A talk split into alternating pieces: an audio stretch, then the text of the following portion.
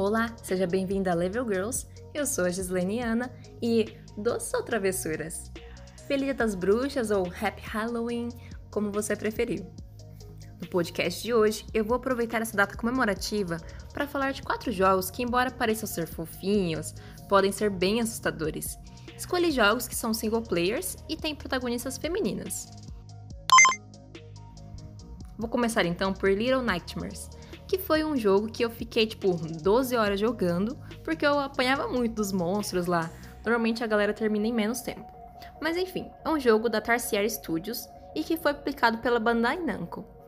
É um jogo de plataforma que foi lançado em dois mil e dezessete e nele você se encontra no papel da Pequena Six, que vai resolver alguns quebra-cabeças.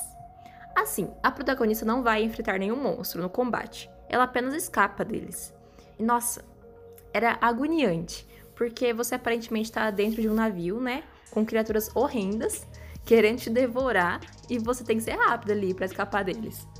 E ela tem apenas um isqueiro que vai iluminar o seu caminho.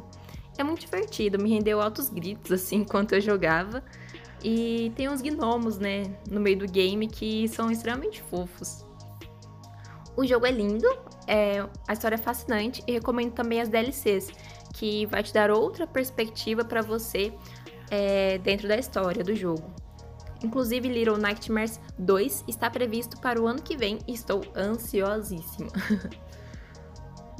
Oxenfree é o segundo jogo que compõe essa lista, e assim, é um dos meus jogos favoritos. Ele foi lançado em dois mil e dezesseis pela Night School Studio. É, nele você é a querida Alex, uma adolescente de cabelos verdes, que é estilosíssima por sinal. Então você viaja para uma ilha com seu meio-irmão Jonas, porque vai ter uma festinha noturna na praia lá e você vai encontrar alguns amigos. Nesse jogo, as escolhas importam e elas são feitas através de diálogos. Eu amo como ele não nos deixa parados.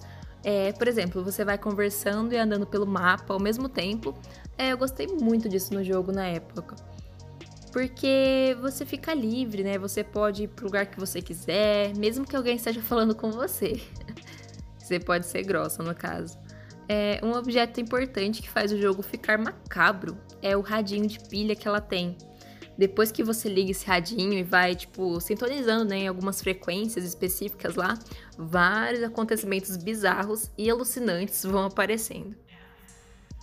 Gostaria também de falar de Fran Bow, que é da Killmonday Games, e foi lançado em dois mil e quinze. Foi um dos primeiros jogos do gênero que eu joguei, ele é extremamente bizarro, e você joga com a Fran, que é uma menina de onze anos que possui transtornos mentais. Embora coisas horríveis tenham acontecido em sua vida, ela tem um fiel companheiro que é o senhor Midnight, o Meia-Noite, que é um gatinho preto que ela ganhou de seus pais. Você começa em um hospital psiquiátrico e depois a história vai se desenvolvendo em vários locais bem esquisitos. O jogo é um point and click de aventura, que você passa por momentos aterrorizantes. Embora seja tudo isso, o traço do jogo é maravilhoso e tudo se transforma quando a personagem toma seus remédios, as pílulas, durante a narrativa, tornando tudo um pouco mais assustador do que já era. Por último, Little Misfortune. É outro jogo da Killmonday Games, né, mesmo da Fran Bow, que possui também essas características de ser fofinho e assustador.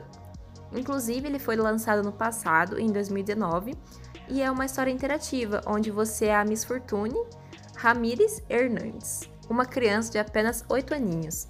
E assim como toda criança, ela é cheia de imaginação. É, é um jogo de escolhas e, portanto, tem consequências, né? O game se passa em mil novecentos e noventa e três, na Suécia, e você percebe, enquanto joga, a ingenuidade da personagem em meio a um mundo sombrio. Tem, inclusive, animais fofos que você pode fazer carinho. Assim como todos os jogos listados, ele também é muito lindo, como, é, tipo, cada um tem o seu estilo, né?